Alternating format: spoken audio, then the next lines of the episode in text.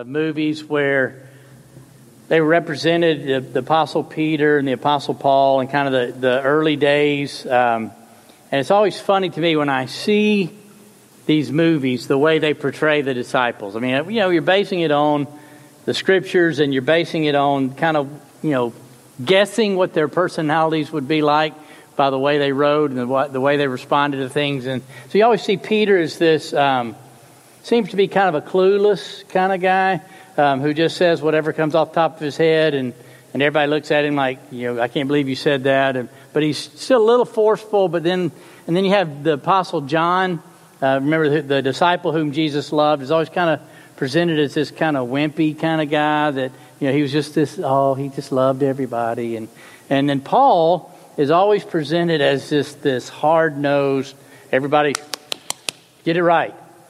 But as we look today, as we, we're thinking through today's passage, you're going to see that Paul talks to this group of people like a parent.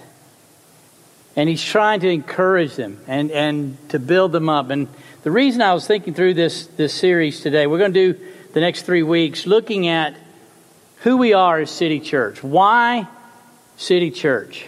And uh, Judy and I moved back to Columbia two years ago from Texas, where I had been pastoring a church for 15 years. And so you come back and you start looking for a church. Now, you know, out when you move to a church to become the pastor, you're not looking for a church.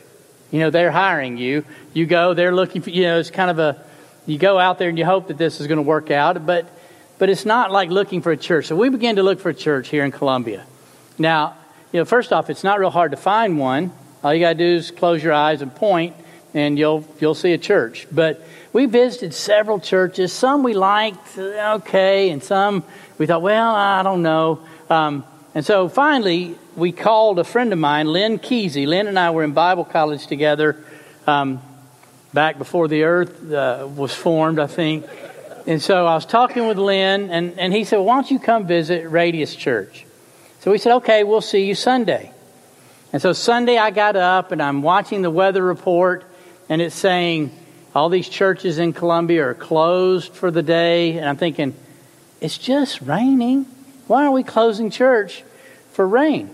Now, by the end of that day, when I realized that the whole city was flooded and uh, that it was probably a good idea that we'd cancel church that day. But I didn't really expect, I don't know that anybody expected that much water that day. But so that was the day we were supposed to visit Radius Lexington. So we decided we, will go the next week. And so we went the next week. Chris Seeby spoke. We really liked it. We went Tuesday night to Lynn and Laurie's uh, city, or city group, listen to me, small group and, just really enjoyed it. And so we thought, well, this, we really like it here. So the next week, we go and there's a guest speaker. And that guest speaker was Jason Autry, who began to share about the vision for Radius West Columbia, which is now City Church. And I left that day thinking, you know, I'd, I'd like to get on board with that, but I, you know, I don't know. I'm not going to say anything to Judy about it. I, we'll see how it kind of comes out. And then Judy said, you know, I think that'd be kind of good for us to get involved there. So the next week we went back to Lexington where Jason was speaking again, shared with Jason and Bonnie about wanting to be a part of this church. And so we began to, to go to Brian and Jenny's small group and, and kind of dream with the group about what this church was going to look like and what this church was going to be like. And then, as the, the Lord would have it, because of my job, the very first Sunday I was traveling. So I was in Turkey couldn't be here for the first Sunday, but have just truly loved this church and, enjoying being a part of this church. And so as I thought through the next few weeks, I thought, why should I ask anybody to choose City Church? Why would I say, come to this church and be a part of this church? I mean, there's, there's churches out there. You know, and, and our mission statement, we're a gospel centered church in the city and for the city that exists to encourage people, equip them for life, and engage them in God's mission. And so today we're going to talk about encouraging people. And in 1 Thessalonians chapter 5, verse 11, which uh, we, is mine and Judy's actually our, our uh, theme verse for our marriage. But Paul says this So encourage each other and build up each other just as you also are already doing. And so he says here, I want to encourage you. Paul's writing it, earlier in the letter, he says, I'm writing almost like a, a mother who's nursing her child. He, he writes because he realizes and understands that these people in Thessalonica have been through it.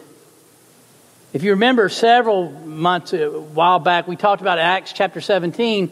In Acts 16, Paul had planted the church in Thessalonica, had gone there to minister, but then because of the way the Jews had stirred up the situation, Paul had to escape out of Thessalonica to go to Berea. So here he is, he, he's talking to a group of people that saw him being persecuted and run out of town. And so he leaves and he, he comes back and he, now he's saying, this is one of the first letters he writes, and he writes and he says, I want to encourage you. I want to build you up. Now, why would they need encouragement? Well, we're not going to go back and read all the passages, but in chapter 4, we realize that they, there had been a death of a lot of their friends. A lot of the people that they were part of their church had died, and they were confused. What does this mean? I mean, this Christianity was new to them. What does it mean that they've died? Does this mean that they're just kind of hanging around out there somewhere? Uh, or what's going on? And so he's trying to encourage them, saying, Look, I realize you've got friends and loved ones who've died, but we still trust the Lord. I want to encourage you to help each other through this. And then we also see in chapter 2 that they're still under persecution. The same Jews who ran Paul out of town are hanging around in Thessalonica giving the church a hard time. So they're under this persecution. They've got all these, these friends who have died. They're under persecution. They realize in, in chapter 4, too, that, you know, sometimes they think, well, this is great. I'm following Christ. And then something happens and they go, man, I, did, I blew it. You know, sometimes you need encouragement because you don't live up to the standard that you know you're supposed to live up to. And so these guys are, are trying to, Paul's trying to encourage them. And he's trying to encourage them because the people that started the church aren't there anymore. Paul and, and Silas and Timothy have had to leave. Now, Paul later sends them back, but he stays by himself in Athens, but, but they're there trying to figure this out on their own. What are we going to do? How are we going to survive? And so he's trying to encourage them to, to hang out together and to, to make this work. And then other trials and tribulations that have come. So, so these people need encouragement. And it's not encouragement. Sometimes, you know, we, we encourage people in a way that's really not encouraging. You know, they're in the middle of a bad situation. Oh, we put on, oh, it's going to be okay. Now, that sounds good, but in the midst of that struggle and trial, they don't really see how it's going to be okay. You know, they say, yeah, it's okay for you because you get to leave and go home, but I've still got to deal with this. And so, so that kind of encouragement, or the kind of encouragement like, I know most of y'all were probably watching Clemson and, and uh, Carolina last night, but I was watching Georgia. Um, and, and, the encouragement that uh, Kirby Smart was giving on the sidelines isn't real encouraging. You know, you could just see on his face that he was not a happy camper. He was encouraging them to do better, but not in a way that was very encouraging. So I want us to see how do we encourage one another? How do we, as a church, truly fulfill what we say is our mission is that we want to encourage people? So today we're just going to look through this passage. The first thing he says here is how can we encourage one another? He says in verses 12 and 13 Dear brothers and sisters, honor those who are your leaders in the Lord's work. They work hard among you and give you spiritual guidance. Show them great respect and wholehearted love because of their work. Now, I know what you're thinking. Wade, as one of the leaders of the church, you're saying, hey, the best way to encourage everybody is to listen to what I say. You know, I mean, it's, just, it's sort of like the, you know, the person who, you know, the pastor who hammers that, you know, wives are to submit to their husbands. You know, and you're going, oh man, I don't want to be at your house. Um, yeah, it's not saying that. And it's not saying that everyone who is in a position of leadership deserves certain things. But what he's saying here is these people are, have chosen in the midst of a bad situation, in the midst of persecution, in the midst of trials and struggles to kind of come alongside and take the lead. You know, when you, we've got friends of ours in Central Asia, in, uh, in Uzbekistan. Now, when the police show up at their church in Uzbekistan, who do they arrest?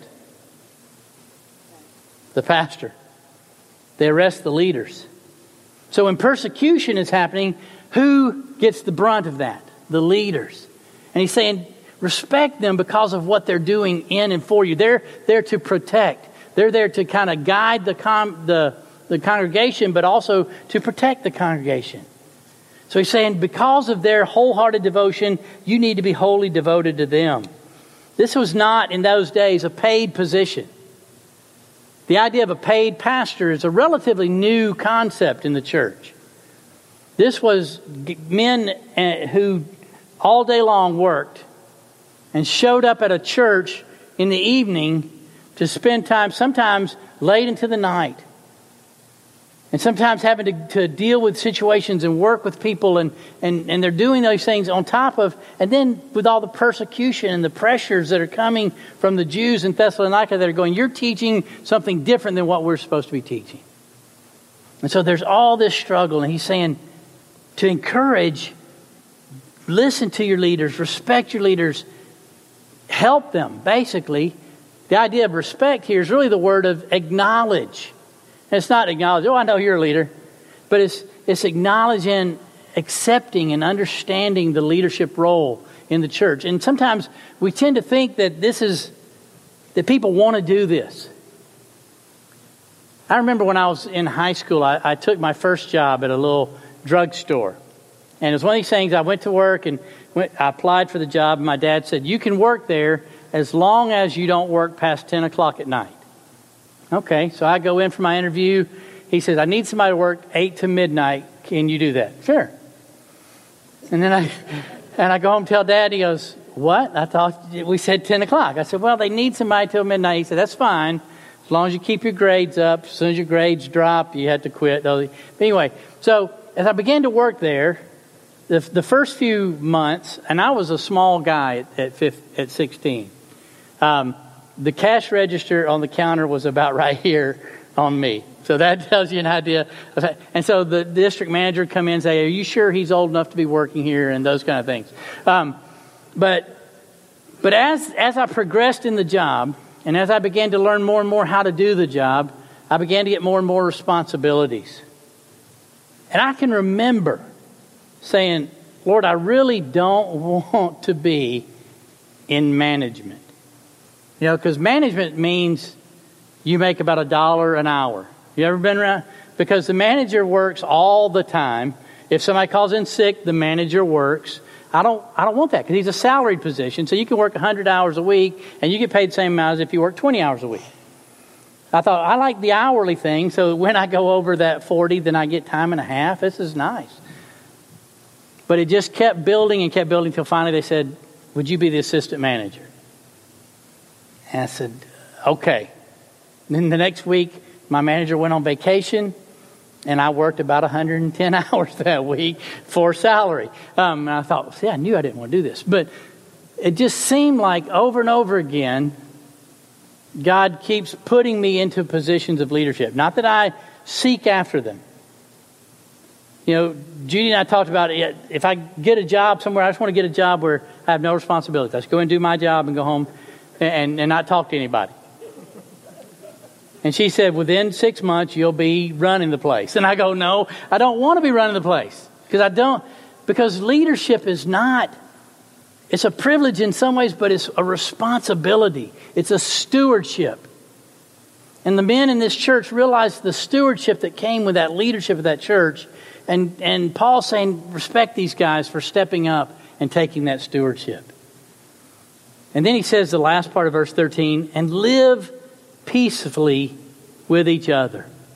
Live peacefully with each other. Now, I don't know about you guys, but there used to be a joke going around among ministry circles is that ministry would be easy if it wasn't for people. You know? Because we deal with each other. And there's sometimes I'm not easy to be around. Some of you may be thinking a lot of times. But there's sometimes I'm not easy to be around. There's sometimes you're not easy to be around. There's sometimes we grate on each other's nerves. I saw on Facebook this week, somebody said there's however many nerves there are in the body, and some people can get on every one of them. You know, And so we, we're like that. We, we irritate each other, we frustrate each other. There are times when we don't always see eye to eye. But what does it show to someone who's lost and not a member of the church if there's constant bickering and fighting in the church? Back in the late 80s, early 90s, which was before a lot of you, but there were two men who were well known Christian leaders in the country who disagreed on a theological point. And it's okay that they disagree theologically. It's okay if they want to sit in a room and argue with each other all day long. But they both wrote a book. And in that book, they blasted the other person. And those books sold in the millions. So, what that's telling me is instead of living peacefully with each other, we're showing the world that we can just make a lot of money by pointing fingers at each other. And we do it all the time. Now we don't have to write a book and sell millions of copies. We can just post it on Facebook. We can tell everybody our thoughts about that person live. And so we've got to be careful. The world wants to see people who love one another. Jesus said, The world will know that you're my disciples by your love one for another. Now, love doesn't mean we always agree, but it does mean we live peacefully with one another. We agree to disagree. We walk in love and unity no matter whether we agree on everything or not. And so he says that that's, that's, that helps to encourage. And then verse 14 Brothers and sisters, we urge you to warn those who are lazy, encourage those who are timid, take tender care of those who are weak, and be patient with everyone. Warn those who are lazy. Yeah, sometimes that's easy to do. you know, somebody's being lazy, it's easy. It's easy for me, especially with my children. It's not as always easy with somebody else, but with my children, if they're not doing what they're supposed to be doing, it's real easy for me to warn them. Now they're all adults now, but there's still come two of them that live at home, so I can still warn them from time to time that you know if they want to not do it, they can go out and get a job and get their own apartment. But you know, it's easy to warn in that sense, but it's not that it's not what that word means. This word is the word admonish, is to encourage. The idea is to, to come alongside and to say, look, what you're doing is wrong. This is how we can fix it. And I'm willing to help you fix it. It's actually a word that's used for a style of counseling, Christian counseling. And the idea is in 2 Timothy 3, verse 16, it talks about the Word of God is inspired, and it's inspired for what? For teaching, for reproof, for correction, and for training in righteousness. And this style of, of counseling is we reprove, we say that's, that's wrong. We teach you what's right. We correct you as you begin to grow, and we train you how to live that way. So that's what this word is carrying. The idea is not just go, yeah, you're lazy, what's wrong with you? It's, it, look, we need to all work together. We need to be part of this together. We need to build one another up and to, to be strengthened together. Help, let me help you. There's going to be things that I'm not good at that you can help me. There's going to be things you're not good at that I can help you. We're in this together. So we, we warn the lazy. We encourage those who are timid. You know, it's funny because I see people all the time. We used to have uh, teenagers who would come on short term mission trips and different things, and we would. It's amazing how bold you can be when you're only going to be somewhere for a week. You know, you can tell everybody about Jesus when you're there for a week because you're going to leave and nobody's, you know, so what? They don't like you. But those same people won't talk to the person who lives, who sits in the seat next to him at school. And so we get timid we get afraid to, to, to be what God's called us to be. And He says, encourage the timid. Help people to see that it's not the end of the world. Think of sharing the gospel in Thessalonica, where you could die or be run out of town for sharing the gospel. You know, when I, when I meet with guys from Azerbaijan who travel for four hours from northern Iran in a, in a taxi where the whole time they saw the taxi driver with his hand on a knife. So they don't know if he's going to kill them or not. But they talked to him about the Lord, thinking, well, if he kills us, we've at least talked to him about the Lord. Matter of fact, they told him, you know, either way, if you're going to kill us, you, you can do it now, or you can wait the four hours and get the money that we're going to pay you for, and you can kill us then, but just give us a chance to talk to you. I mean, they knew he was planning on killing them. You know, we need to encourage people that it's not the end of the world to take a stand for Jesus. And it's okay. And there's going to be always going to be times. There's times when I've been around somebody and I just go, I don't know if I want to take a stand. So we got to encourage one another. We warn those who just refusing to do what they're supposed to do. We encourage those who are afraid to do what they're supposed to do. And he said, then take tender care of those who are weak. Now, the idea here is both weak physically and spiritually. He's saying, take care of those who can't take care of themselves, who physically are just cannot do it. That's why we talk about being for the city. That's why we have built wheelchair ramps because people can't do it. That's why we stood in a lady's yard and cleaned because she couldn't do it. We, we help the weak, but we also take tender care of those who are weak spiritually. And that doesn't mean when, you know, there's a whole passage in Romans 14 and people say, well, Paul says there's some who are strong spiritually, some who are weak spiritually, so this means these people are really good and these people are really bad. Now, what he's saying is some people have done it long enough, some people have a, a strength and encouragement that comes from seeing how God works. And it doesn't make them better, it makes them more responsible to help those who are struggling with if this really what God's wanting us to do or not. And so there's times when we come to church or we're involved in ministry or we're at our job and, and we're just full of faith and we're strong spiritually. And there's times when we're going, Lord, what is up? I don't understand. Why is this happening this way? And we need people to come alongside and encourage to, to take tender care of us when we're spiritually weak, when we're struggling. So he says do that. Now, here, Paul begins to get kind of personal. Be patient with everyone. All right, Paul. What are you trying to tell us here? Be patient with everyone? You know who I have to hang around with?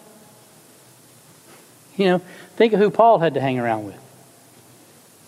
He was traveling with these guys all the time. They'd go into areas, they'd be uh, abused, they'd be put in jail. John Mark walked out on them. You know, he and Barnabas had kind of a falling out for a while and then got back together. And Paul's saying, be patient with everyone. He didn't say be patient with those people who are nice. Be patient with those people you like. Be patient with everyone. Does that bring encouragement? Which is more encouraging, to be yelled at or to be treated nicely when you are not doing what you're supposed to be doing? You know, we're patient with one another. One passage says we're long suffering. Now, the difference between patience and long suffering is I can be patient for a short amount of time, but long suffering is patience for the long haul. And so we're patient with everyone. To do that brings encouragement. And then verse 15 See that no one pays back evil for evil, but always try to do good to each other and to all people. See, retaliation is not an option for Christians. Let me say that again. Retaliation is not an option for Christians. I don't care how someone treats you. You are never justified as a believer to retaliate. You're never justified to repay evil for evil. You're called upon to repay good for evil. To pour out love on those who mistreat you. You say, Well, I'm not sure I can do that. Well, the person who lives inside of you, if you're a believer, prayed for the people who were driving nails into his hands and feet. On your own, no, you can't do it. but through the power of Christ you can. And so we begin to live in a way that we don't bring evil for evil, we don't fight back. And that's hard. It's real hard when somebody posts something on Facebook about you or says something rude to you to not be rude back, to not post something back, to not fight back. But that's what God's called us to do. When I was in Texas, we, we had a situation. We merged two churches together and uh, went along well for about six months. Um, and then one day I got a call from the other pastor. The other pastor said, I need to talk to you about something. So I go to his office. It's 8 or 9 o'clock at night. I go meet him at the church. He said, I just need to tell you that I feel like in your eyes, you've, and in the eyes of the church, you're being exalted more than you should be. And I'm going to do everything I can to keep that from happening. That's, a, that was an encouraging meeting. You know, you leave going, okay, what does that mean? Um, and from that moment forward, no matter what we did, he was against it. Um, we were in an elders meeting that got to the point where one of the elders, who was a triple degree black belt, had to stand and get in his face and say, If you do not sit down, I will physically remove you from the church. Um, they got to that point. And then he left and, and kind of left the mess. And people coming to me, Well, why did Pastor so and so leave? What do I do? Tell everybody what a jerk he was? Tell everybody he freaked out? Tell everybody he was mean to me? No.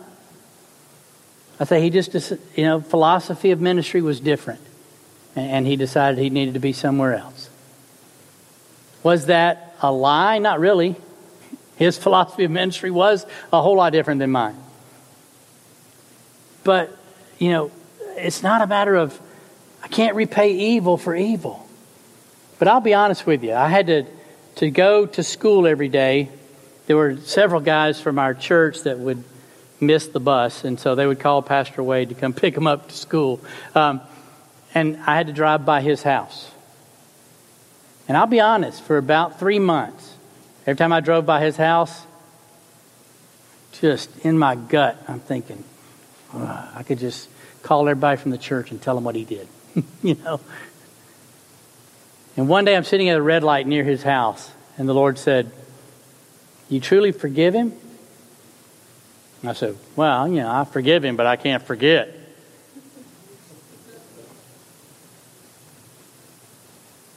And God said, If you truly forgive him, you can choose to put it aside. And I'm not trying to brag on myself, but from that day forward, when I drive by his house, the Lord put it on my heart to pray for him. He still couldn't care less if he ever talks to me again. But I pray for him.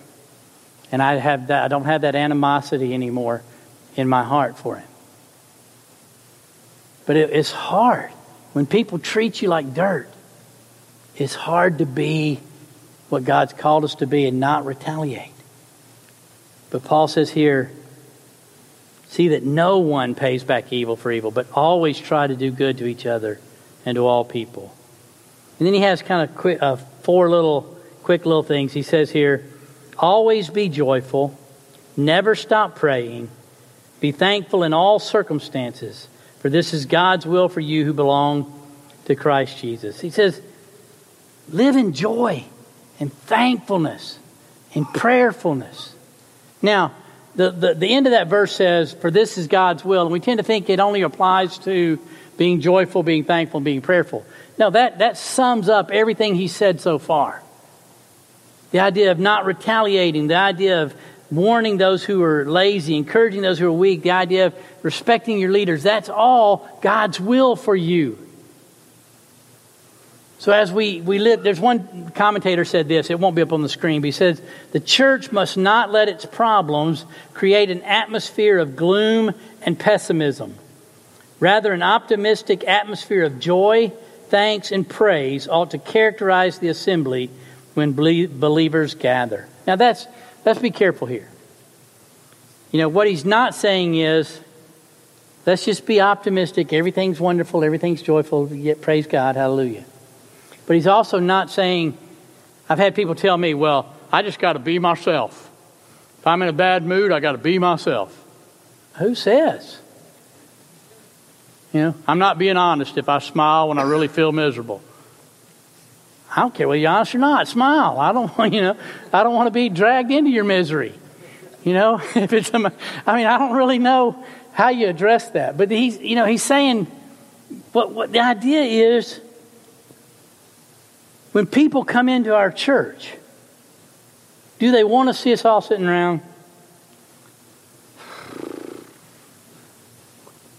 Do they want us worshiping the Lord? Singing and praising to Him? You know, there should be joyfulness, thankfulness, prayerfulness as we come together. Doesn't mean everything's perfect and everything's rosy. But in James chapter 1, it says, Consider it all joy when you encounter trials. So it's a matter of trusting and believing in the Lord no matter what. I mean, these next few days, Florida is going to be experiencing tremendous trials. Now, how do we respond? How do they respond? You know, do, do we as Christians point the finger and go, well, Florida must have really sinned? You know, God blessed us. We prayed. It didn't come to us. He's blasting them out, but hey, you know, He saved my family. Praise God. Yeah, no in the midst of it, if, if that hurricane had come right up from Charleston, right up through Columbia, we've got to praise Him anyway. We trust Him no matter what. We bring Him honor and glory, even in bad times. You say, Wade, how do you do that? And it's easy for you to say. Is it easy for me to say? I've buried 34 friends and family members. It's not easy. There are times it hurts. But in those times, I can still praise the Lord and trust Him and be at peace with Him. And then he says here, the last part Do not stifle the Holy Spirit. Do not scoff at prophecies, but test everything that is said. Hold on to what is good. Stay away from every kind of evil. Now, a couple of aspects here. This version says, do not stifle the Holy Spirit. Some versions say, do not quench the Holy Spirit. Now, Gary, you guys went camping this week. Did y'all build a fire when you went camping? A bunch of fires. Did you just leave those fires burning when you left? Okay, well, Smokey the Bear is going to come get you. Um, you know, when you get ready to leave, do you just kind of go, just throw one little cup of water on the fire? No, you douse that fire. You quench that fire.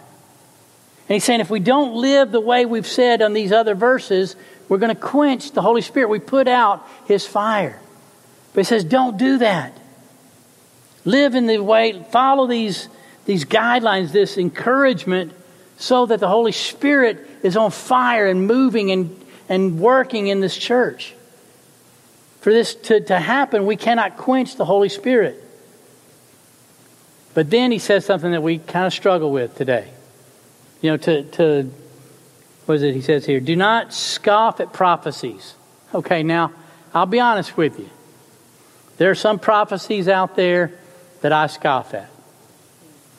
Okay? I, I, I hate to say it, but there are some out there that are just nuts. And so, yes, I scoff at them. The idea here is prophecy in the scriptures isn't always a foretelling of the future. That's really just a minor part of what the prophecies were.